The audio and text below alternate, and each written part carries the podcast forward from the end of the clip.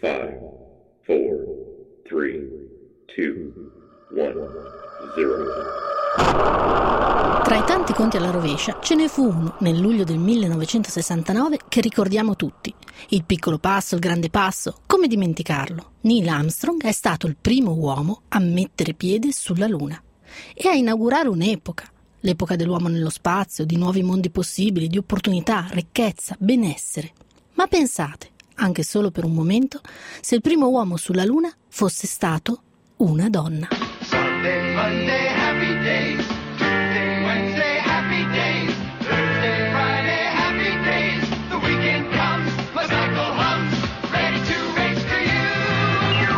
Sono i magnifici anni 60 e l'America è una grande provincia borghese dove tutto può succedere. Sono gli anni del rock and roll, della televisione e delle Cadillac. La donna americana è bella e sorridente, porta gonne larghe e corpini stretti, prepara tacchino arrosto nel giorno del ringraziamento e non pensa alla carriera. Nel 1963 la sociologa americana Betty Freeman pubblica il suo libro La mistica della femminilità. Le donne americane degli anni 60 sono infelici, depresse e predisposte all'abuso di alcol e psicofarmaci. E in questo libro ho cercato di capire cosa stesse alla base di questa tristezza e mi sono accorta che questo problema è il risultato di un inganno che prende il nome di mistica della femminilità, a causa della quale milioni di americane hanno rinunciato ai loro sogni di realizzazione professionale per dedicarsi esclusivamente alla maternità e alla vita casalinga. Siamo in piena guerra fredda. America e Unione Sovietica si fronteggiano nell'affermare la reciproca superiorità. Terreno di scontro è anche la conquista dello spazio.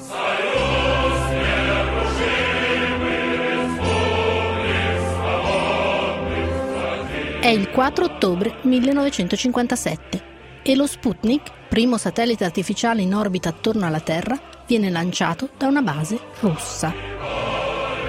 È un duro colpo per l'America, che decide di dedicarsi completamente al settore spaziale. In un discorso pubblico il presidente Kennedy annuncia che l'America manderà il primo uomo sulla Luna prima della fine del decennio. I believe that this nation should commit itself to achieving the goal before this decade is out of landing a man on the moon and returning him safely to the earth. È dunque il momento di scegliere i magnifici, gli uomini che dovranno essere addestrati per volare nello spazio. Grand ceremony on April 2nd, 1959. In una grande cerimonia tenuta il 2 aprile 1959, i sette piloti vengono presentati alla nazione. Essi sono i migliori dei migliori e porteranno gli Stati Uniti nello spazio. Known as the Mercury 7. Conosciuti come i Mercury 7, essi sono i viaggiatori delle stelle, i nuovi eroi dell'America. In questo clima di celebrazione dei Mercury 7, il dottor Randolph Lovelace, responsabile dei test medici dei futuri astronauti, decide di seguire queste prove anche su una donna. Il peso corporeo femminile e una minore necessità di ossigeno e di cibo potevano infatti essere aspetti vantaggiosi per una missione spaziale. Jerry Cobb è la prima donna ad essere selezionata dal dottor Lovelace. Soli 12 anni, la Cobb compie il suo primo volo aereo su un biplano guidato dal padre. Da quel momento il volo diventa la sua passione. Sento che la vita è un'avventura spirituale e voglio vivere la mia nel cielo. A 29 anni, Jerry Cobb è già un'aviatrice di fama mondiale, quando si sottopone agli esami medici e psichiatrici, ai test di isolamento sensoriale e alle simulazioni di volo, e supera brillantemente tutti i test. La fama della Cobb conquista le copertine delle riviste. Come una star rilascia interviste ai giornali. Tuttavia, le domande che le vengono rivolte molto spesso non sono pertinenti al progetto Mercury. Lei pensa di poter competere con gli uomini? Io non penso di dover competere con gli uomini, ma piuttosto penso che sia gli uomini che le donne dovrebbero volare insieme. Una ragazza carina come lei dovrebbe pensare al matrimonio. Cosa ne pensa? No, in questo momento sono interessata a questo volo spaziale e a nient'altro. Nei mesi successivi vengono selezionate per il progetto altre 25 donne. Di queste, 12 superano i test medici previsti per lo spazio, in alcuni casi con risultati migliori rispetto ai colleghi maschi. Insieme alla Cobb, esse formano il team delle Mercury 13.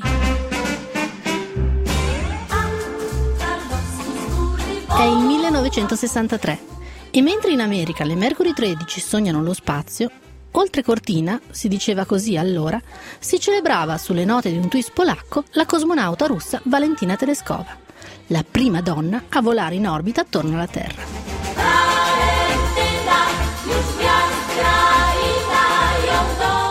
Nonostante il successo della Tereskova e i brillanti risultati ottenuti dalle Mercury 13, la NASA continua a ignorare le istanze delle donne nell'avere accesso alla possibilità di diventare astronauta. Qualcuno parla di discriminazione e le Mercury 13 si fanno avanti e chiedono un dibattito ufficiale sul progetto che le riguarda.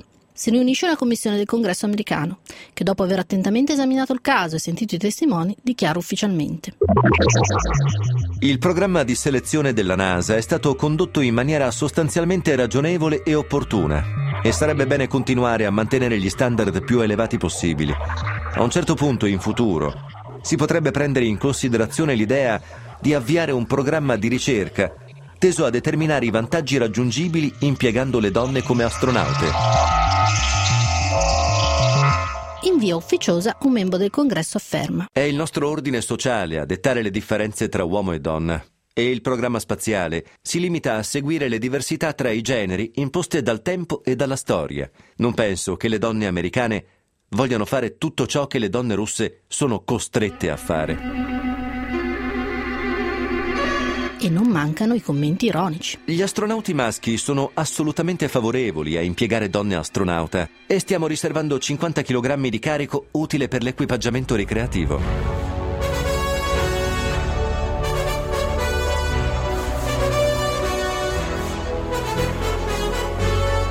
Passano vent'anni e nel 1983 Sally Ride è la prima donna americana a salire a bordo dello Space Shuttle. Solo nel 1999 Eileen Collins riveste il ruolo di primo pilota donna. Ma che ne è stato delle Mercury 13? Alcune di loro assistono al volo con il naso all'insù, guardano il futuro e pensano al passato di sacrifici, battaglie e ambizioni.